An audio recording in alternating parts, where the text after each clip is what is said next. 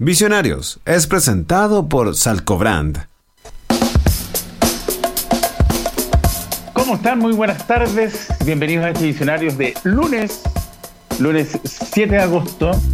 Agosto pasa como más rápido, ¿no? Lunes 7 de agosto. Frío acá en Santiago. Parece que como que volvió el invierno. Incluso parece que hasta va a llover esta semana. Así que, ¿qué hago yo dedicándome a analizar el tiempo? Nada, pero me parece interesante. Bien, vamos a partir con este Visionarios de hoy día. Vamos a presentar a Andrés Aliaga. Andrés, ¿cómo estás? ¿Estás por ahí? Hola, Wenceslao, ¿qué tal? Sí, acá estoy. ¿Cómo están todos? Qué bueno, qué gusto de tenerte acá, Andrés. Y no sé si estará... Me da la impresión de que todavía no se ha conectado... ¿Pablo? Sí, no, ahí ya se conectó. Sí, acá estoy, ¿qué tal, Wenceslao? Ahí se conectó Pablo. ¿Cómo estás? Bien, todo bien, por suerte. Qué bueno. Oigan, chicos, antes de partir tengo que conversar con ambos porque es muy interesante que sean dos invitados masculinos. Ya no sabes por qué estamos con nuestro gran auspiciador Salcobrand en temas masculinos, sobre todo con el cuidado de la piel y el cuidado del cabello. Don Pablo, usted... Empezamos con el cabello. Empezamos mal, güey. Bueno, la piel entonces. ¿Usted usa algún producto para la piel, para cuidarse la piel, de bloqueador o algún otro tipo de... No, siempre. ¿Sí? Esto es como todo, ¿no? Lo que no uso en shampoo lo gasto en bloqueador en el pelo, así que... Ah, pero está muy bien, así que usa el bloqueador. Sí, usamos harto bloqueador ahí. ¿Y don Andrés? Yo sí, bloqueador todos los días, invierno y verano. Siempre. Bloqueador todos los días. Ah, pero estos invitados están de lujo. Pasar a comer. Oiga, les voy a recomendar entonces que pueden descargar la app de Salcobrand. Voy a buscar acá la app Mi Salcobrand, habilitada para iOS y Android, donde ahí pueden descubrir de todo. Pueden igual que en la web www.salcobrand.cl, pueden... tomar hora con alguna termocoach, pueden hablar con un farmacéutico, pueden comprar, pueden hacer miles de cosas. Los pedidos llegan muy rápido y estamos nosotros haciendo esta campaña, ¿no? Para que los hombres dejemos de lado, no sé, pues algunas ideas medias curiosas que todavía persisten y nos cuidemos, nos echemos crema, ocupemos productos para el cabello. Es algo no solamente... estético, sino que también algo de la salud, ¿no? Hay que cuidar la piel y el cabello. Bien, dicho eso, vamos a partir entonces el Visionarios de hoy con nuestros invitados. Le vamos a pedir a cada uno que se presente. Andrés, ¿podrías contarnos un poco de ti para que te conozca la comunidad? Vale. Bueno, yo soy Andrés, soy el fundador de Agronove. Es una plataforma 100% agronómica. Ya tenemos un par de años ya en el mercado. Bueno, yo he trabajado mi vida laboral completa desarrollando soluciones para la agricultura, para la frutícola principalmente. Ya cerca de 17, 18 años partí trabajando en una empresa agrícola exportadora y después me fui a trabajar a Santiago. Yo soy de San Felipe, de Regiones. Ya, perfecto, mejor todavía. Trabajé 10 años en Santiago era una empresa de software, también para la agricultura, pero es un ERP, un poco más administrativo el software. Y hace un par de años, en plena pandemia, surgió un poco la necesidad mía de emprender. Bueno, siempre la tuve, pero ahí como que se desarrolló un poquito más. Y partí haciendo los primeros diseños de lo que iba a ser una plataforma 100% agronómica, que tenía que ver con el tema de las plantas, el riego, cómo crecen, cómo fertilizar, cómo regar, cuánto regar, sobre todo con temas de contingencia, de escasez hídrica. Así es que comencé a desarrollar ahí algunos primeros bosquejos hasta que tomé la decisión de renunciar a mi trabajo y de finalmente emprender 100% y dedicarme a esto. O sea, era un poco la disyuntiva que uno siempre tiene cuando quiere emprender, y le pasa a mucha gente que tiene su trabajo, está en su zona de confort y que tiene una idea y que tiene mucho potencial y que conoce el mercado. En el caso mío lo conocía perfectamente, no solamente en Chile, y está como esa necesidad de ese bichito de querer emprender. Finalmente me decidí Me decidí a emprender, es un camino, no es un camino fácil, tiene sus cosas. Oye, Andrés, y es interesante porque todo el mundo piensa que el mundo agrícola es menos tecnologizado, capaz que no tengan internet porque los campos son grandes, y es todo lo contrario. Nosotros hemos tenido varios invitados para el mundo agrícola en uso de agua, en drones, en fertilizantes, en riego tecnificado. O sea, hay un montón. Uno cree que, lo voy a decir así medio en broma, medio en serio, cree que los guasitos no le pegan mucho a la tecnología, pero nada que ver, nosotros hemos tenido, y además algunas sumamente exitosas, sobre todo las que tienen que ver con el cálculo de uso agua. Cuando hay, entonces ese tipo de cosas son súper importantes, así que digamos Andrés, esa evolución un poco obedece a algunas cosas. O sea, hay dos aspectos principales que tienen que ver con un recambio generacional en quienes administran las empresas agrícolas en Chile. Obviamente que eso está... las gerencias nuevas están mucho más dispuestas a por un tema de adopción de la tecnología, están mucho más dispuestas a implementar soluciones. Les suena mucho más familiar y cercana implementar una solución.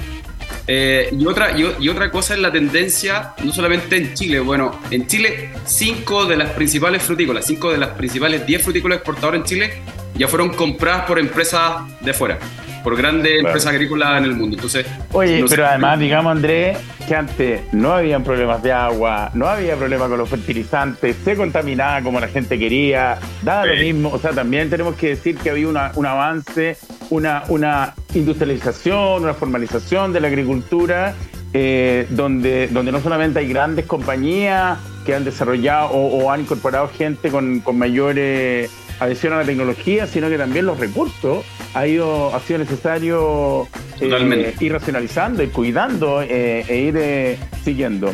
Vamos a saludar a Pablo. Totalmente. De hecho, eso es uno de los objetivos nuestros, es que tiene que ver con una gestión óptima de los recursos. La mano está cada vez más escasa, los fertilizantes el precio está disparado por temas de contingencia mundial. Y claro, la escasez hídrica está pegando fuertísimo, así es que un poco esos son los aspectos. Oiga, don Andrés, después nos vamos con la mesita pool, después nos explica la mesita pool que está ahí atrás. Vamos a hablar con Pablo Camilleri, ¿lo dije bien? Sí, tiene muchas excepciones, así que ahora se puede decir de varias maneras. Hola, Pablo, ¿cómo estás? Bienvenido a Visionario. Cuéntanos, preséntate tú también. Primero de manera personal, antes de ir a Accenture y a la noticia que nos trae, cuéntanos un poquito de ti, de tu historia. Sí, creo que eligieron un buen mix, uno con pelo, uno sin pelo, y una persona que dejó las grandes empresas y la tecnología, porque yo llevo 23 años trabajando en la misma empresa, en Accenture. Así que empecé al principio en Accenture y en Argentina unos pocos años como consultoría, viajando por toda Latinoamérica, y finalmente me terminé quedando en Chile y armando un poco de base acá, haciendo crecer mucho la oficina y nada, pues muy feliz por la cantidad de industrias que hay para trabajar en Chile. Pasé por creo casi todo, desde banca, retail, navieras. Pasé por el mundo forestal, no quizás la parte de frutas, pero sí por lo forestal, y también ahí en toda la tecnificación que tiene, desde cuando ven nacer los árboles, que se transforman en rosillo y todo lo demás. Hay mucha tecnificación, mucho de telecomunicaciones, y finalmente ya los últimos años muy dedicado a todo lo que es la minería, y particularmente también el tema de sustentabilidad, un poco más cross oficina los voy liderando. Oye, Pablo, mira, tú nos vienes a hablar, 8 de cada 10 consumidores cree que está viviendo un periodo de volatilidad y crisis económica, pero antes de eso, porque solo este año creo que han venido 3 voceros de Accenture en distintos temas, ¿sí? Yeah. ¿Por qué no nos cuentas un poquitito y nos haces como un resumen más global de qué es exactamente Accenture, a qué se dedica en el core y cuáles son las salidas que tiene, digamos, las áreas que cubre? El core de Accenture tiene un ADN muy fuerte desde muchos años, cuando se separó en consultoría y en tecnología, ¿no? En cómo la tecnología impactaba. Ese es el ADN, si queremos. Apalancamos mucho el ADN. Y ese ADN nos fue llevando finalmente a hoy en día ser transformadores digitales, en lo que sea, ¿sí? En transformar mucho los negocios y en convertirnos en ya la palabra partner o socio está un poco ya vulgarizada, ¿no? Pero ser realmente socios en asegurar el cumplimiento del valor de los clientes. Y esto lo hacemos por tres áreas muy claves que tenemos. Una que tiene todo que ver con tecnología, que es desde implementación, desarrollo de tecnología, y luego el mantenimiento, desde todo, desde el fierro mismo de, o la nube o el fierro, lo que tenga el cliente o hacia dónde quiera ir dependiendo de su estrategia, hasta el mantenimiento de las aplicaciones, hasta la estrategia de tecnología. Luego, por otro lado, todo lo que son los procesos, la consultoría un poco más tradicional, que va desde la estrategia hasta la definición de procesos, personas, etcétera. Y finalmente una última pata que es muy fuerte en Accenture, que es lo que operación de los procesos, ¿sí? Entonces ya nos hacemos cargo de cualquier proceso que el cliente necesite outsourcear y transformar. O sea, una vez que uno ya lo tiene el negocio muy conocido, puede directamente decir, bueno, esto que ya no es core para mí, lo puedo outsourcear. O algo que se fue quedando en el tiempo, deuda tecnológica, cuesta mucho transformarlo, cuesta mucho los skills, es un skill que es muy competitivo en el mercado y como ellos no es el core de su empresa, la tecnología o el desarrollo de un sistema tecnológico, mejor se lo dé a una empresa donde la gente que esté ahí pueda hacer carrera, pueda crecer y prefiero pasarles todo ese proceso a ellos, que ellos hagan toda la transformación, lo operativicen y me lo lleven a estándares mundiales. Y un poquito de números, en el mundo somos más de 700.000 personas, en Chile más de 2.000 solo en Chile, y después bueno, tenemos los monstruos de Argentina, Brasil, que también suman mucha gente en toda la región y Latinoamérica. Creo que hasta de ciberseguridad venía a hablar, ¿puede ser o no? No tengo idea, pues dentro de los 2000 no sé. No quiero meter la pata. Pero si me decís ciberseguridad, sí es un tema que hoy en día está en boca de todos. Yo también de acordar. No sé, pero bueno, sí es un tema clave hoy en día. Así que no me extrañaría. Sí, o sea, si tienen todos estos servicios, ciberseguridad tiene que haber de todas maneras. Vamos a volver con Andrés un poco para que nos cuente. Andrés, ¿cómo crees tú que está hoy día el estado del arte? Mira, yo te voy a contar, hace un par de años atrás, no más de un par, porque creo que fue antes de la pandemia, me tocó hacer una consultoría en una empresa agrícola chilena más o menos grande, que vende casi toda su producción a Estados Unidos, específicamente a Walmart, son frutas. Me enteré de muchas cosas, me enteré de que pagan pagan como un derecho al que inventó una mandarina, que creo que busqué que las variedades tienen su licencia. Exactamente, licencia de las variedades. Y ahí como que nos fuimos enterando de un montón de cosas, que Walmart vino a Chile y les hizo poner baños en la crema, porque claro, o sea, oiga, ¿tienen baños? Sí, tenemos aquí baños para todos, sí, pero el fondo tiene 150 hectáreas o no sé cuántas hectáreas tenía, era mucho más grande. Entonces la gente tiene que caminar como 3 kilómetros para el baño, ponga baño allá, la gente que usaba agroquímicos tenía que tener esas duchas especiales. Cuéntanos un poquito hoy día, Juan, ¿crees tú que es tu visión del estado del arte tecnológico de la agricultura en Chile? Bueno, ese cambio se produjo hace, yo diría que unos 10, 20 años atrás, 15 años atrás más o menos, donde antes la agricultura era más de sustentar el mercado interno, o sea, eso era lo que era la agricultura antes, años atrás. Y luego se empezó a transformar en una de las principales actividades económicas de Chile.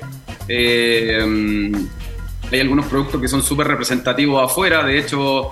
Los chinos nos conocen por el vino, por el salmón y principalmente por las cerezas chilenas, que son muy famosas. Entonces la agricultura ha ido transformando y claro, cuando vienen estas empresas que distribuyen, como Walmart afuera o Tesco u otras que van adquiriendo nuestros productos, lo que hacen es que te van subiendo un poco los estándares de producción. Ya no es una producción tan artesanal como era antes y te van exigiendo ciertos mínimos estándares de calidad en la producción. Y ahora, sobre todo ahora en este último tiempo, temas de sustentabilidad también. O sea, ya no es solamente producir eficazmente, sino que tienes que ser súper eficiente y amigable con el medio ambiente. Entonces todos esos aspectos están súper regulados ahora. Y productores ahí hay un punto súper clave, porque hay una agricultura que no está llegando a cumplir con esos estándares, porque obviamente que requiere una inversión y si tú no cuentas con esas certificaciones no puedes optar a estos mercados de primer nivel, lo que significa es que te estáis quedando con tu fruta vendiéndola al mercado interno a precios súper bajos y dejas de ser competitivo y terminas falleciendo. O sea, hay muchas agrícolas que están pequeños agricultores que están, de alguna forma, están desapareciendo o, mira, son absorbidos por esta grande agrícola o simplemente desaparecen. Así es. Mira, es súper importante lo que está diciendo Andrés, porque nos está escribiendo Cletero Corredor, que es un auditor de la radio que siempre se nos conecta, no se pregunta mucho, dice: hola, pues, pregunta para el invitado de Agromer, ya que indica que 5 de las grandes empresas agrícolas fueron compradas por capitales extranjeros, ¿Agromer se enfoca en las grandes agricultores o también puede ser un aporte para la pequeña agricultura, como cooperativas agrícolas, etcétera? ¿Cómo? Esa es la pregunta. Mira, nosotros estamos trabajando con tres pilares estratégicos. Una es que, obviamente, como somos una pyme, tenemos que sobrevivir. Así que estamos apuntando ese mercado mediano grande, obviamente, para poder tener ingresos y la caja que finalmente necesitamos a final de mes. Pero también estamos con otros dos pilares estratégicos. Uno que tiene que ver con, estamos desarrollando ciertos módulos para que estas cooperativas y estas agrupaciones, por ejemplo, una exportadora no solamente tiene fruta propia, sino que también tiene productores terceros que son pequeños y que exportan a través de ellos. Y la única forma de poder llegar a través de ellos es a través de algún módulo más simplificado, porque estos pequeños productores no tienen la capacidad administrativa de llevar un software un poco más complejo, porque no tienen la estructura administrativa para hacerlo. Entonces, ahí lo que estamos haciendo es que estamos desarrollando un par de módulos que son super light y que le permiten a estos pequeños productores agrupados siempre bajo alguna entidad, sea una cooperativa, sea INDAP, sea alguna exportadora, que les permita de alguna forma ordenar sus procesos, digitalizar ciertas cosas que actualmente son todos registros manuales. Así que estamos ya partiendo ahora con varias agrupaciones, implementando esta solución que les permite a ellos digitalizar y poder optar a estas certificaciones. Eso por un lado. Y el tercer pilar tiene que ver con que estamos implementando nuestra solución en colegios agrícolas y en universidades que cuentan con la carrera de agronomía. Y básicamente ahí, en ese caso, nosotros... el uso de nuestra plataforma es costo cero. Nosotros hacemos convenio con estos colegios. ¿Para qué? Para que cuando ya estos alumnos que están en enseñanza media, cuando ya que deciden seguir con la carrera en temas agrícolas, cuando entren a la universidad o salgan al trabajo, digamos, ya con este know-how que tiene que ver con el sentido más tecnológico, de acercar la tecnología a la agricultura. Entonces, eso para nosotros es súper importante, porque en el futuro al final estamos cambiando un poco estamos seteando estos alumnos que son potenciales usuarios en el futuro. Genial. Estamos acercándonos a ellos también. Ahora vamos a partir en agosto, yo creo que la tercera semana de agosto, con la Fundación Luxik, en uno de los campos que ellos tienen en los Andes.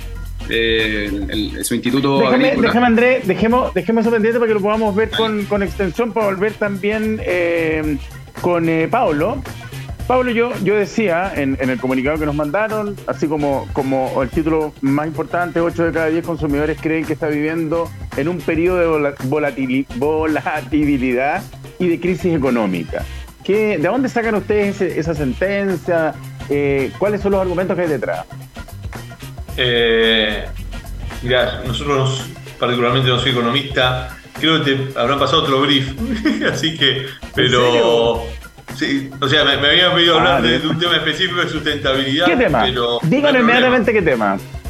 Íbamos a hablar un poquito de sustentabilidad, de un informe que hicimos con el World Economic Forum sobre cómo la sustentabilidad empieza a ser clave, por más de que está en boca de todos de que es clave, pero un estudio que realizamos para entender si realmente está este trade-off de...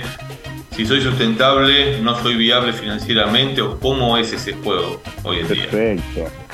Sí, vi pasar. Igual opino como el título que dijiste antes está correcto, opino igual que eso. Sobre todo en Argentina, crisis ha habido siempre. Vivo hace 23 años en Chile, siempre me empieza a preguntar, oye, ¿cómo está Argentina? Que mi ley, que digo, me vine a este lado. Hace 23 años que no quiero saber de política. Ya no voy a hablar. Hermano argentino, güey. Yo no sé cómo viven, güey, cómo lo soportan. Bueno, hablemos un poco entonces de este informe, que yo creo que lo tengo por ahí también, de sustentabilidad. Cuéntanos un poco por qué decidieron hacerlo y cuáles son las principales luces que dio. Mira, un poco lo interesante de esto es que se entrevistaron a más de 140 jóvenes profesionales, o sea, los que van a ser líderes en el futuro, y a partir de esto se empezó a analizar qué opinaban ellos de por qué la sustentabilidad no podía avanzar, cuáles eran las principales trabas que tenían, y esto después se contrastó con 280 ejecutivos actuales, para decir, el futuro piensa esto, ¿qué opinan ustedes?, ¿no? Y claramente está muy alineado, ¿sí?, lo que se piensa de uno y del otro, pero hay algunas perlas interesantes, como entender que algunos de los temas que la juventud había identificado como principales problemáticas, cuando uno las ve el ejecutivo, o un ejecutivo de hoy en día, dice, esas no son las problemáticas, esos son los apalancadores que tenemos hoy en día, ¿no? Cuando hablamos de los costos, por ejemplo, la juventud lo ve como, sabemos que hacer algo sustentable es mucho más caro. Desde el punto de vista de los ejecutivos es, si no hago algo eficientemente sustentable para el futuro, mi empresa se muere, ¿sí? No es financieramente viable en un futuro, con lo cual o apalanco y trabajo muy fuerte en los costos para poder hacer un producto sustentable, o voy a estar financieramente fuera, que es lo que me están viendo mis stakeholders, no los resultados del quarter, del año, sino de acá a 2 años, 3 años, cómo esta empresa va a seguir siendo sustentable, ¿no? Este es uno de los grandes temas. Otro tema interesante tiene que ver con la modificación de los casos de negocio, ¿no? Cómo los casos de negocio empiezan a incluir los factores medioambientales con un peso considerable para que obviamente los casos de negocio den, y esto tiene que ver mucho con la temporalidad, entender de que si queremos incluir todo lo que son métricas financieras y que cuadre y que todos estén contentos, hay que hacerlo en un espacio de tiempo más largo, porque la modificación de estos casos de negocio no es una modificación revolucionaria, de un día para el otro se cambia el caso de negocio, tiene que ser una evolución de los casos de negocio, entender cuáles son las palancas, entender cuáles son los beneficios y cómo va a estar jugando esto a muy largo plazo. Eso y algunas otras cosas más, después ya con datos de... Sí, vamos a estar después con más datos específicos para que sigamos hablando. Andrés, mira, voy a volver, Andrés, a este cliente que tuve un poquito antes de la pandemia, y queda cerquita acá de Santiago. Una de las primeras cosas que me impresionó es que cuando llegué me atendió el gerente general de la empresa, vimos el gerente de finanzas. Lo primero que me muestra, Balance Scorecard. Yo dije, una empresa agrícola con Balance Scorecard, me parece interesante. Y tenían identificado un montón de factores estratégicos, pero además, después de eso nos presentaron el modelo de negocio. El modelo de negocio de esta empresa agrícola, te insisto, era exportar fruta a un cliente en particular, Walmart, en Estados Unidos, y... los gringos prefieren, o sea, el modelo de negocio Walmart en Estados Unidos se sustenta, y vamos a usar ahí el concepto de Pablo, sobre la base de un montón de controles ambientales, o sea, de cómo se produjo esto, pero también el objetivo es que la fruta o la verdura dure en los estantes. Eso es como la más... por sobre que sea buena, no es que sea mala, ¿no?, sino que el énfasis es que se vea bonita y que dure bien presentada en el estante. Ese era como el tipo de fruta que yo... Eso ya hoy día es más, porque estoy hablando de la estrategia de producto, estrategia de mercado, es más frecuente en las empresas agrícolas, ese nivel de detalle... O sea, eso es uno de los aspectos claves por los cuales nos compran la fruta. O sea, es por la calidad. La fruta chilena se caracteriza por ser siempre de buena calidad. Claro, el desafío nuestro es que estamos al sur del mundo, por lo tanto ese factor de calidad de la fruta es mucho más clave que cualquier otro país que produzca, que esté mucho más cerca del mercado, porque tiene que aguantar varios días en barco, llegar a los estantes. Por lo tanto tenemos un desafío adicional también ahí en la producción de la fruta. Y otro aspecto relevante también es que ha habido un recambio varietal en general en varias especies, la cereza, en la uva de mesa, sobre todo la uva de mesa. Hay un recambio varietal importante, y hablabas tú recién de estas licencias que tú tienes que pagar, como si quieres producir, si quieres plantar, tienes que pagar un rollo ahí por cada caja. Y claro, oye, lo más divertido de todo es que el dueño de esa licencia era un jeque árabe, güey. O sea, claro, es como la paradoja del desierto, ¿no? A eso me refiero. Es que al final esto es laboratorio, estos genetistas son los dueños de estas variedades nuevas que se van adaptando a las nuevas condiciones climáticas, a nuevas condiciones de riego, tienen otros sabores. La verdad que ese también es un desafío para la agricultura en Chile, poder ir de la mano con este recambio varietal, porque si no te estás quedando obsoleto en ese tema. Entonces la calidad de la fruta, en cómo produces, y todos estos aspectos van sumando, porque al final esto es inversión, es costo que va directo a la empresa agrícola, por lo tanto los márgenes están cada vez más acotados. Perfecto. Oye, y eso vale para toda la industria. ¿Los chicos también se están subiendo a este tema? Sí, algunos productores más pequeños se están subiendo porque están adheridos, porque exportan a través de una de estas grandes exportadoras, por lo tanto están, entre comillas, obligados a hacerlo. Hay productores que siguen trabajando de forma independiente y ahí la presión tiene que ver un poco con poder optar a estos mercados nuevos de forma mucho más difícil, pero la mayoría, o sea, el que no se suma, la verdad que el futuro que le espera no es muy bueno. Perfecto. Vamos a volver con Pablo. Pablo, cuéntanos entonces, y hoy día, ¿cuál es tu la percepción que tienen ustedes en el, voy a decir el mediano, porque todavía estamos metidos en foros o de la pandemia o de la guerra, pero más a nivel regional, a nivel latinoamericano? ¿Cómo lo ven ustedes? No, se ve, esto que comenta Andrés, mientras lo escuchaba, decía...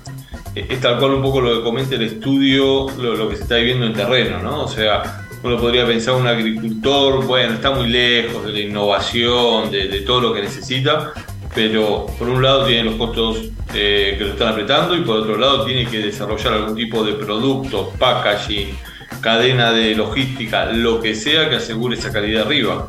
Entonces, acá es donde se empieza a ver esto de que, ok, si tengo que ser más sustentable, ¿cómo...?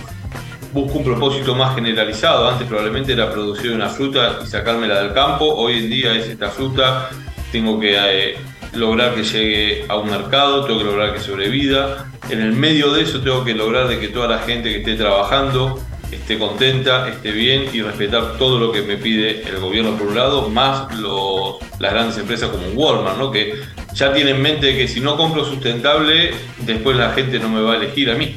Sí, lo peor que le pueden ir a un Walmart es decir, qué linda la manzana que traen de Chile, pero la gente tiene que caminar 3 kilómetros para ir a los baños.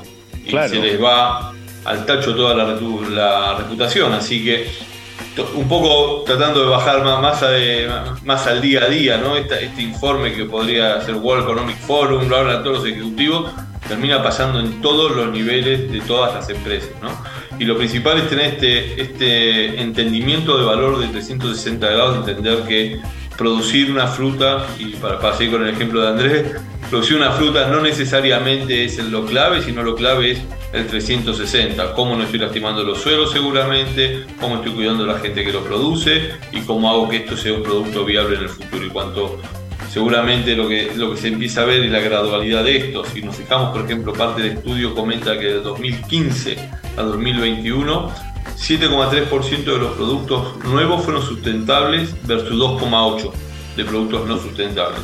Sin embargo, si uno mira la canasta de productos que se analizó, solo el 17% de los productos son sustentables. O sea, por más que uno casi que triplique la cantidad de productos sustentables que va generando, la variación contra lo que hoy existe en el mercado como commodity, digamos, hay mucho por explorar todavía, ¿no? Ese es un tema clave. Y el otro punto, también tratando de atarlo con Andrés para todos los oyentes de agricultura y el resto de la industria, apalancarse en los núcleos digitales, ¿sí? Todo lo que tenga que ver con tecnología, hoy en día ya no es como era antes, que era cosa así como secreta o de la NASA. Hoy en día uno puede salir al mercado, comprar soluciones off the shelf, implementar rápido, hacer apalancamientos entre diferentes plataformas existentes, y a medida que las empresas van creciendo y son empresas más grandes, obviamente las complejidades suman, obviamente se necesitan casos muchísimo más robustos. Ahí es donde entramos a jugar nosotros un rol como consultores multinacionales, que ya ejecutamos nuestros programas más a gran escala, a nivel mundial o regional, pero sí no entender a la tecnología como un costo adicional, sino como una de las palancas fundamentales para poder transformarse hacia la sustentabilidad de los negocios. Perfecto. Oye, vamos a aprovechar, nos queda nada, pero vamos a aprovechar del mismo concepto de sustentabilidad, preguntarle a Andrés cuáles son los principales desafíos de sustentabilidad que hoy día todavía enfrenta la industria agrícola en Chile y en la región.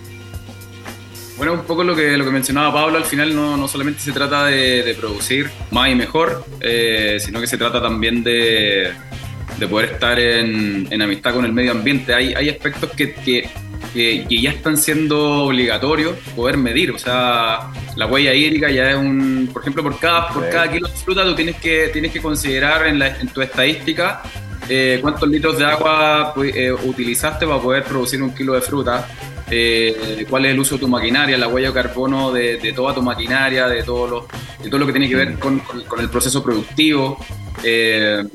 Y Pablo tiene mucha razón, ya estas grandes empresas recibidores de fruta fuera del país, principalmente en Estados Unidos y en Europa, ya están exigiendo esa condición, claro. Métricas, de hecho.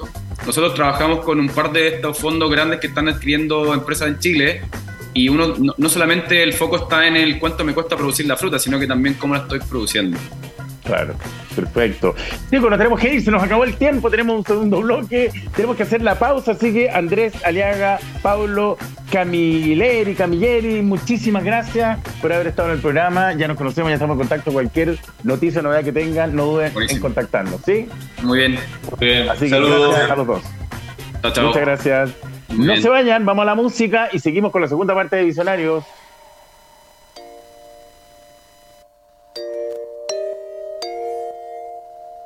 Yeah. When I get chills at night, I feel it deep inside. Without you, yeah. Know how to satisfy, keeping that tempo right. Without you, yeah. Pictures in my mind on replay. I'm gonna touch the pain away. I know how to scream my own name, scream my name. I love myself, no I don't need anybody else. Hey, gonna love myself, no I don't need anybody else. Hey, can't love myself, no I don't need anybody else. Anytime, day or night, I love me. Gonna love myself, no I don't need anybody else. Hey, gonna love myself, no I don't need anybody else. Hey, can't love myself, no I don't need anybody else.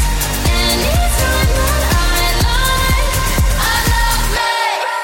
I take it nice and slow, feeling good on my own without you, yeah. Got me speaking in tongues, the beautiful it comes without you, yeah. I'm gonna put my body first and love me so hard till it hurts. I know how to scream out the words, scream the words. I love me, gonna love myself, no I don't need anybody else. Hey, gonna love myself, no I don't need anybody else. Hey, can't love myself, no I don't need anybody else. Anytime, day or night, I love me. Gonna love myself, no I don't need anybody else. Hey, gonna love myself, no I don't need anybody else. Hey, can't love myself, no I don't need anybody else. Anytime that I lie, I love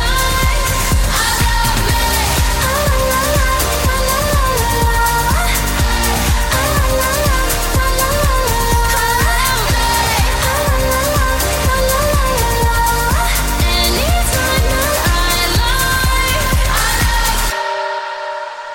I lie, I love. Atención todos, inscríbete ya en Mi Salcobrand, el programa de beneficios donde puedes obtener descuentos progresivos en productos de dermocosmética, SBR, Eucerin, Aven, Nux y muchas marcas más. Usa siempre tus códigos Mi Salcobrand y obtén hasta un 40% de descuento y hasta un 60% pagando con tarjeta SBP. Y recuerda, inscríbete, usa tus códigos y empieza a disfrutar. Porque somos expertos en salud y bienestar, Salcobrand, tu bienestar nos inspira.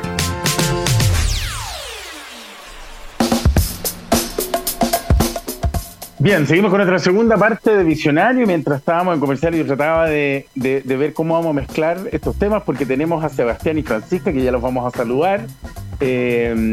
pero con temas de software especializados en blockchain y cripto, y una escritora diseñadora de un modelo de liderazgo intuitivo. Yo creo que lo que vamos a hablar en este segundo bloque es de la intuición. Así que, Francisca Vargas, ¿cómo estás? Muy bienvenida. Hola, bien. Muchas gracias por la invitación. Gracias a ti por estar, psicóloga y escritora. Mira, está buena. Sí. Y a don Sebastián Poncelis. ¿Lo dije bien? Muy bien. Muy bien empezado. Sí, gracias, Marcelo, por la invitación. ¿Puedes prender la cámara? Sí, claro. ¿Por qué no está prendida? Para que te conozcamos. ¿Por qué no está prendida la cámara? Dame un segundo. ¿Ah? Ahora sí. Ahora sí. Ahora sí. Entonces, Sebastián, es MoneyFi el nombre, ¿no? MoneyFi. Ah, es con Fi. Ok. Como Wi-Fi para Money. Como la Wi-Fi para la money. Perfecto. Don Sebastián, muy bienvenido. Gracias. Oiga, le vamos a pedir a Francisca, damas primero, todavía se usa eso, por mucho que haya aparecido la película Barbie. La fui a ver con mis dos hijos adolescentes el viernes. Se entretuvieron, lo pasaron bien. Me dijeron que es muy buena. Les impactó positivamente. A mí también me gustó, la recomiendo de todas maneras. Sí, hombres, mujeres, niños sobre todo, y niños hombres como los míos, les hizo muy bien. Así que vamos a pedirle a Francisca Vargas que nos cuente un poquito de su historia. Francisca, antes de hablar del libro, cuéntanos un poquito de ti. Bueno, a ver, ¿por dónde partir? Estudié psicología, me formé... Psicóloga, eso, claro. Sí, soy psicóloga y mis primeros años de la carrera me formé como psicoanalista lacaniana, así como muy estructurada, muy en lo académico, muy científico, pero siempre tuve un gusto por todas las filosofías orientales, todo lo que tenía que ver con el mundo de Oriente, el Tao, el budismo, el hinduismo me atraían, empecé a hacer estudios paralelos y por ahí el 2015... Esta afición fue mucho más que un hobby y me fui a vivir a Asia y estuve siendo nómade digital en esos tiempos antes de la pandemia, estando en Asia, que me fui de vacaciones 3 meses, pero después no volví y me quedé 3 años. Conocí el concepto de nómade digital y de que se podía trabajar online. Bueno, ahí está full todo lo de las cripto en Bali, entendí todo ese mundo. Y así desarrollé la primera escuela online para mujeres que nació en Chile. Así que empecé a dar cursos online sobre bienestar femenino y bueno, y fui llegando inevitablemente a la importancia de hablar del liderazgo en la mujer, de empoderarnos, de sacar la voz, de construir confianza, porque era también lo que yo estaba viviendo en ese tiempo, como alejarme de esta cultura y reconocer todos los miedos y creencias que tenía tan pegados en mi mente. Así que así nació todo. Mira, como un viaje interno. Sí, sí. De eso se trata mi primer libro, de hecho. Habitarme Mujer cuenta todos los diarios de vida y los relatos de estos viajes en Asia. Francisca, ¿pero tú estás de vuelta en Santiago? ¿Estás acá en Chile? Sí, volví ya. Con la pandemia volví porque me cerraron toda la frontera y se acabaron todas las visas. Claro. Y ahí volví a Chile, lo que estuvo muy bueno también, porque fue como un proceso de integración y de encontrarme con la comunidad que había construido online. Ver, wow, esto es real, esto es un movimiento, es una comunidad hoy día. Así que ha estado bien bonito eso también. Qué buena. Don Sebastián, vamos con usted. Cuéntenos también un poquito de ti. Preséntate a la comunidad antes que vayamos a hablar de MoneyFi. Primero que nada, quiero felicitar a Francisca, joven y con mucho viaje interior. Eso es realmente interesante. Yo soy budista y estudio el budismo hace unas cuantas décadas, porque uno estudia permanentemente, uno no es, sino que uno estudia. Y realmente es fascinante. Bueno, yo tengo 53 años, soy argentino. Sebastián, permíteme decir el peladero cabeza que de repente significa para nosotros tener que juntar 2 invitados y mira cómo se nos juntan. Budista o estudiante audio. Todo pasa por algo. Todo pasa por algo.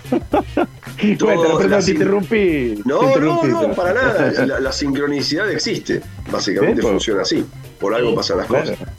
De hecho, tengo 53 años, como les decía, soy argentino, como se han dado cuenta por mi acento. Vivo en los Estados Unidos hace 25 años. Soy padre de 4 hijos ya grandes. Tengo una hija de 27 que está estudiando doctorado, así que está bien grande. Estudié economía en la Argentina. Cuando llegué a Estados Unidos me dediqué toda mi vida al mundo corporativo, por una parte al mundo de la salud, tanto en la industria farmacéutica como en la industria de dispositivos médicos, y luego en la industria bancaria en los Estados Unidos. Y también escribí un libro, acabo de terminar de escribir un libro que se llama Criptoeconomía, pero que habla de la economía, obviamente de la criptoeconomía, pero habla de la transformación social, el impacto en la sociedad de todo lo que está pasando, y aventuramos 100 años por delante lo que puede llegar a pasar. Así que, y tenemos una compañía, entrando en tema, tenemos una compañía, hemos fundado una compañía en febrero del 2020, que hablando de sincronicidad, hablando con un amigo, estábamos en Londres, y le digo, debería suceder algo en el mundo que nos comprara tiempo, que nos frenara el mundo de alguna manera, claro, nos diera la posibilidad de pensar mejor todo esto. Un mes después se declaró la pandemia. Por eso yo digo, no me pregunten qué va a pasar dentro de poco por las dudas. Así que bueno, tenemos un largo recorrido. Vengo del mundo tecnológico y financiero. Buenísimo. Siempre digo lo mismo, lo aclaro. He desarrollado muchas compañías en mi vida, he destruido muchas, he creado mucho valor y también he destruido mucho valor, lo que generó un camino de aprendizaje muy largo. Mi vida no ha sido todo éxito, de hecho, como decía Churchill, el éxito es la capacidad de no perder entusiasmo de fracaso en fracaso. Claro. Eso es un poco lo que uno mantenerse ahí, con entusiasmo. Mantenerse en la lucha. Caerse pero levantarse,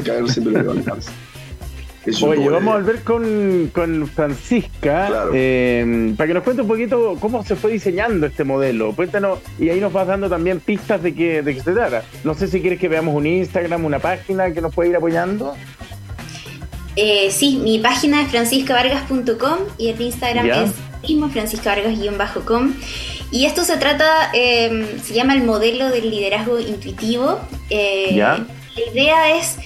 Me pasó cuando empecé a trabajar con las mujeres que aparecía mucho esta noción de que se transformaban, que iban cultivando una gran sabiduría interna de todo lo que se conocían, pero que sentían que eso era algo que no podían usar para trabajar, usar en el espacio público. Eso era algo como que le contaban a sus amigas o en su espacio íntimo, pero como decir, no, van a pensar que estoy loca, no puedo hablar de esto, como que en el trabajo tengo que ser fría, calculadora, cabrona, para que me respeten, no puedo mostrar esta otra parte más sensible, más vulnerable o más innovadora.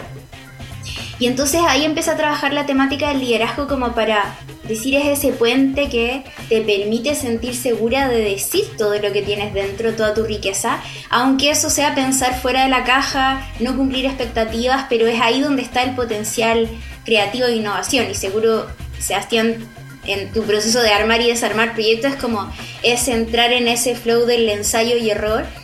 Y las mujeres, los estudios muestran que se permiten menos el ensayo y error porque sienten que no tienen permitido equivocarse, que tienen que demostrar todo el rato que lo están haciendo bien. Y ahí se restringe tremendamente el potencial.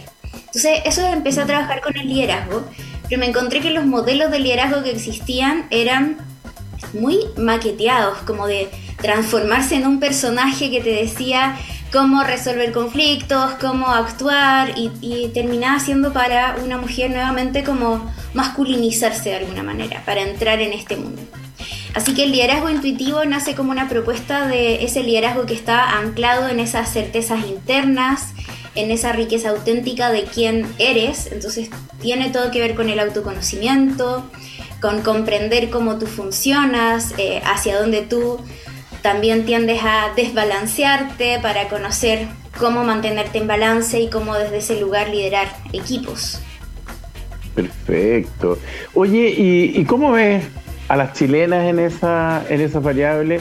Un poco haciendo comparaciones, ¿no? Como viendo si es muy propio de las chilenas, es compartido con las latinoamericanas, tenemos algo de las mujeres más europeas o más occidentales. Yo te diría que hoy día en la mujer latinoamericana principalmente está muy fuerte la culpa y eso como un gran techo de cristal. Entonces esta sensación de que tienes que ser complaciente, que le tienes que agradar a todos, se termina interponiendo como un obstáculo para sus expansiones profesionales, personales. Entonces como de, no estoy cumpliendo lo que el otro quiere de mí, pero igual esto es lo que quiero hacer. Entonces lo hacen, pero a medias culposas, y sobre todo ahí en tensión la maternidad, ¿no? Como que hoy día en Chile, en Latinoamérica, la maternidad está llena de estereotipos. Son las mujeres las principales cuidadoras, y eso también hace que en sus trabajos están tremendamente prejuiciadas, como la mujer que es madre, va a estar a medias, no va a funcionar.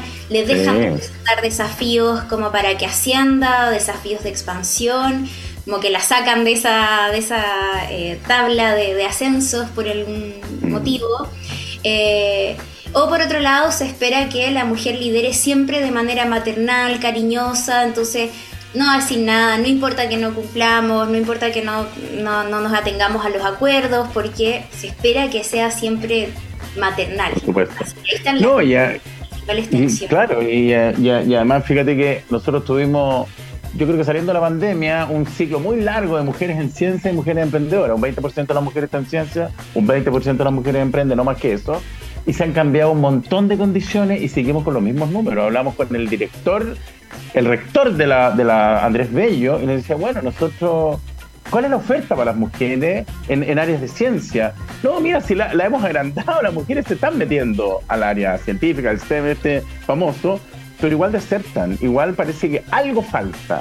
Sí, te voy a dejar ahí para que después nos venga con la respuesta, porque queremos pasar a otro mundo tan volátil como el blockchain y la criptomoneda, don Sebastián, que aparentemente son como, obviamente, no sé si tan obviamente, pero claramente el futuro, y sin embargo todavía hay resistencias, todavía... ¿Cómo lo ves tú, Sebastián? Un segundo, Gonzalo, quiero conectar un poco lo que decía recién Francisca respecto a las mujeres. En nuestra compañía es, ahora abordo eso. En la organización nuestra, los cargos casi todos los cargos más importantes son ocupados por mujeres, en forma natural. Yo entiendo bien lo que dice Francisca, porque la mujer enfrenta este prejuicio en general, pero en lo personal creo que la mujer es infinitamente más inteligente desde muchos puntos de vista que el hombre. Nosotros tenemos otras características, pero en lo que tiene que ver con ciencia, tecnología y comunicaciones, sobre todo, la mujer tiene una capacidad de entender... Y la intuición, por... La intuición, claro. Sí, la intuición. El hombre son para leer los climas, para leer las tensiones ambientales, los estados de ánimo. Y eso es crítico en los negocios. O sea, entender y leer la emocionalidad del otro es crítico. Y el hombre, en general, si no tenemos desarrollados la sensibilidad femenina en forma importante, nos cuesta entenderlo, esa es la verdad. Habiendo dicho esto, respondo un poco, o trato de responder a lo que me preguntaba. El mundo cripto es un mundo que existe en de hecho el libro que terminé de escribir tiene que ver con eso. El mundo cripto como medio de pago, unidad de cuenta o capacidad existe de toda la historia. Lo que sucede es que la tecnología de los últimos 50, 60, 100 años desarrolló tan rápido los medios de pago que pasamos de tener un billete, o tener una línea de código dentro de un banco que dice tu balance en online banking, a tener una representación de valor encriptada. ¿Sí? La encriptada que corre en una red de comunicación particular que se llama blockchain o cadena de bloques. Esto estamos viendo hace mucho tiempo ya, no es que lo que pasa es que en este momento está masificado, y una gran revolución en la economía.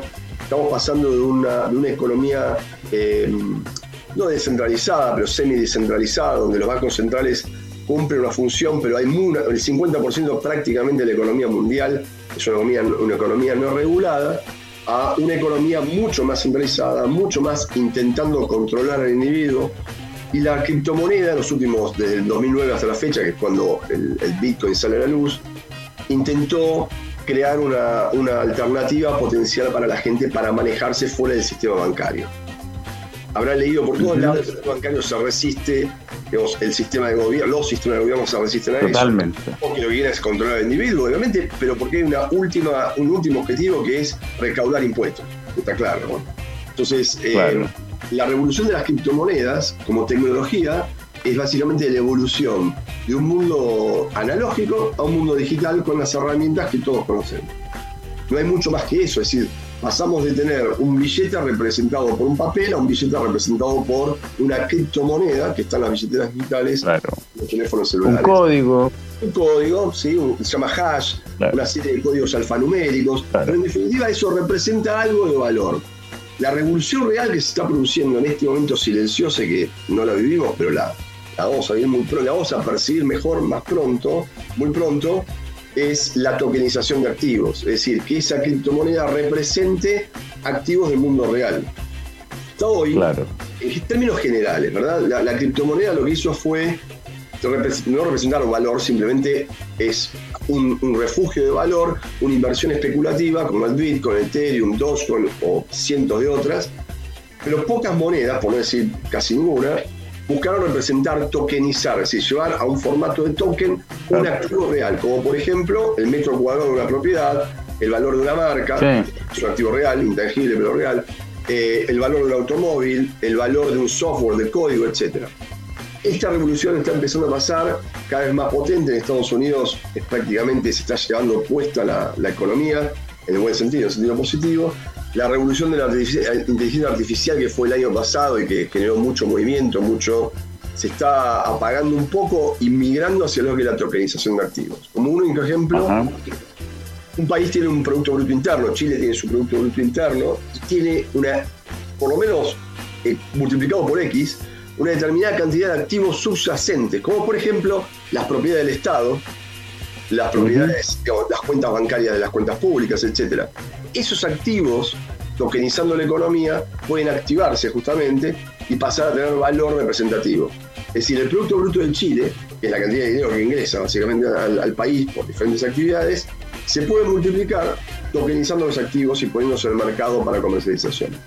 Entonces, la revolución que hay es en todos los países, nosotros asesoramos también a gobiernos, básicamente, donde lo que intentamos es hacerles entender que una cantidad gigantesca de activos, no digo ocultos, subyacentes, que son pasibles de ser activados justamente a través de la criptoeconomía, de la criptomoneda. Sí. Nosotros... Sí, perdón. Nosotros hemos tenido conversaciones, no solamente en la radio, sino que también tengo otras actividades fuera de la radio, con un amigo que está trabajando en el mundo meta, vendiendo departamentos en Portugal, pues.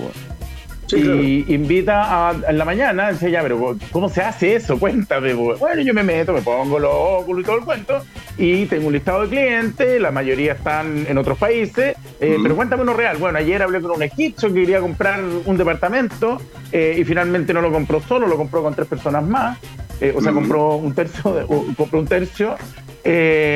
lo fuimos a visitar, de todo esto virtual, cerramos el negocio. Bueno. Y aquí estamos. Medio que el blockchain, aquí está tu certificado de propiedad, claro, un blockchain, y págame con cripto. También hemos entrevistado a la gente de Airbnb, que le paga a todo el mundo, a todos los hostels, o sea, a todos los que ponen su casa, les paga el mismo día, a la misma hora, a todos en el mundo entero. Claro, en Bitcoin. Sí, pero, a ver, exactamente es eso, es la traducción, a ver, es la aceleración de los procesos. Es decir, antes ese señor que estaba en Egipto y quería comprar un departamento en Portugal, se pasaba una semana, llegaba, viajaba, veía, claro, gastaba en un hotel. Yo escribí un artículo una vez que se llama Economía Sincrónica. Nosotros vivimos una economía analógica asincrónica. Es decir, vos para tomarte una taza, claro, de café, tiene que haber una cantidad de procesos hasta el momento donde vos te lo tomás, que el café se empezó a cultivarse prácticamente de 2 años o lo que fuera, y hasta que llega tu taza y vos te lo tomás, pasaron un montón de cosas, hasta los medios de pago, para poder pagarlo, claro, electrónicamente. Hoy vivimos una economía sincrónica, que es esto que estás diciendo vos.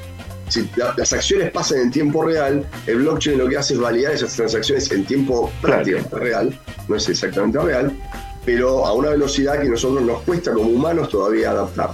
Si vos me comentabas, claro, una anécdota, esto de la venta del departamento, que para él probablemente sea lo más natural del mundo, pero para vos... Pero totalmente. Para cualquiera, claro, entender esa inmediatez es lo primero que nos rompe la cabeza. Luego, entender que algo puede ser representado por ese token, como decías vos. ¿Cómo es que el valor de la propiedad es representado por un código? Bueno, claro, mientras ese código sea valorado, o sea, tenga oferta y demanda, tiene ese valor intrínseco. Claro. Y eventualmente es lo que acabas de explicar, es la tokenización de un activo, sin ir más lejos. Increíble, ¿eh? Tokenizamos activos intangibles, que es la información en la salud. Uh-huh. Pero es la tokenización del activo de la información de salud de la gente. Es básicamente eso. Perfecto. Es un concepto conocido, pero... No, pero lo has explicado muy bien. Vamos a ir con Sebastián, vamos a volver con Francisca, mira, y vamos a hacer un poquito de ficción acá, para juntar los dos temas, porque también hay un rol de la mujer en este mundo intangible, en este mundo virtual. Tú dices acá el liderazgo intuitivo, mucho de intuición. O sea, yo ni siquiera logro imaginarme cómo es ese mundo. Mi amigo me contaba y yo miraba para arriba y pensaba, bueno, en la comida para mi perra. No tenía como referente en mi cabeza de lo que estaba pasando. ¿Cómo lo ves tú, Francisco, hoy día la mujer en este mundo? Ya no el mundo que vivimos hoy día, sino que en el mundo que les va a tocar vivir, no sé, pues en 10 años más, con ese nivel de intuición y de adaptarse a un contexto mucho más volátil. Sí, bueno, yo creo que todo esto de las criptomonedas y lo que está pasando también en el mundo de la mujer en los espacios públicos, finalmente es como remover las estructuras de poder. O sea, hay mucha resistencia a las criptomonedas porque también implica una disputa al poder, ¿no? Es una democratización del manejo del dinero, de los accesos, a partir de que sea más rápido. Por lo tanto, como los que siempre han estado en el poder, los que siempre han manejado todo, empiezan a estar en tensión con estas nuevas formas. Y eso también está pasando con los liderazgos femeninos. O sea, tú decías, claro, estructuralmente hay mucha campaña para fomentar el emprendimiento femenino, hay mucha campaña para fomentar la mujer en ciencia, pero mientras eso no signifique una reestructura de la organización del poder, es como un maquillaje para afuera. Porque bueno, piensa tú, perdón que te interrumpa, Francisca, pero a mí lo que más me angustió en la pandemia fue cachar que el nivel de violencia intrafamiliar, cómo creció. O sea, la mujer finalmente se iba a refugiar a la pega. La trataban mal en la pega, la mandaron para la casa y la tratan mal en la casa. Como dices tú, la estructura de poder ahí es... bueno, ¿dónde finalmente tiene que estar la mujer para que no pase por ni en su casa, ni en la pega? Claro, es brutal. Y, por ejemplo, me pasa he asesorado a algunas fundaciones que trabajan con emprendimiento femenino y me dicen, ¿qué hacemos? ¿Le metemos lucas a esto?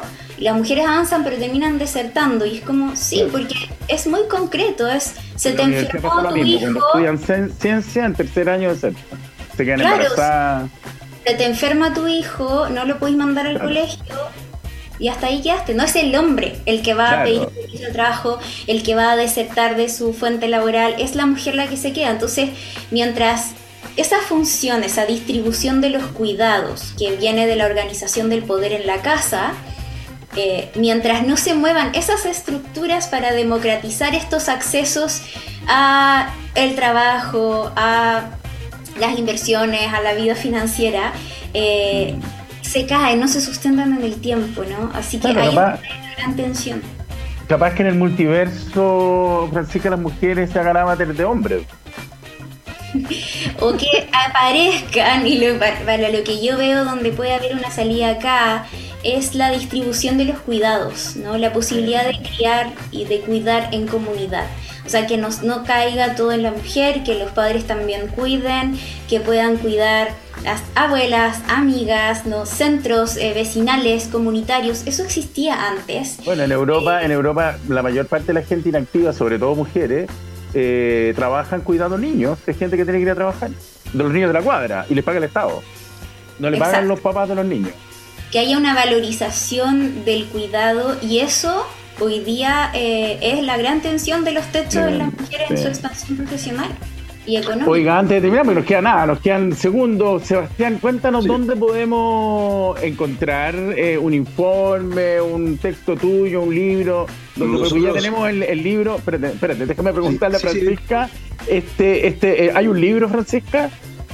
Sí, mi libro se llama Habitarme Mujer, que si están en Chile lo pueden encontrar en cualquier librería, y fuera de Chile por Busca Libre o también en ebook. Perdón. Lo mismo, Sebastián, contigo. ¿Cómo podemos seguir en este tema para tener una buena conversación? Sí, tranquilo. En lo que tiene que ver con el área empresaria, nosotros tenemos un ecosistema de aplicativos y demás, pero la gente interesada puede ir a Latium.info, Latium.info o MDCX.finance, alguno de los dos. Son los dos portales donde pueden encontrar cómo la información de salud. Compártelos después claro. por el mismo porque esto queda grabado. Entonces sí, la gente lo va a poder ver. Ahora en el chat. Por un lado, esto es Latium.info. Tú también, Francisca. MDCX.finance. Por un lado, el libro que se llama Criptoeconomía 1.0 va a estar lanzado en Estados Unidos, en Amazon, la semana que viene. Va a estar disponible en todos los marketplaces y va a estar en las librerías, calculamos nosotros, de aquí a fin de año en Latinoamérica. Chicos, se nos fue el tiempo. Un agrado esta conversación que yo pensé que iba a ser imposible. Terminó siendo súper fluida, súper atingente. Gracias, Sebastián. Gracias, Francisca, por haber estado con nosotros. No, por favor. Gracias a vos, gracias, Lau, la oportunidad de hablar. Eso, no, los vamos a invitar de nuevo, de todas maneras. Ha sido un agrado, en realidad, esta entrevista. No se vayan, sigan, porque ya viene Autopista PM con Jorge Núñez. Nosotros nos vemos el miércoles. Chao, chao, chao, Sebastián, chao, Francisca. Chao.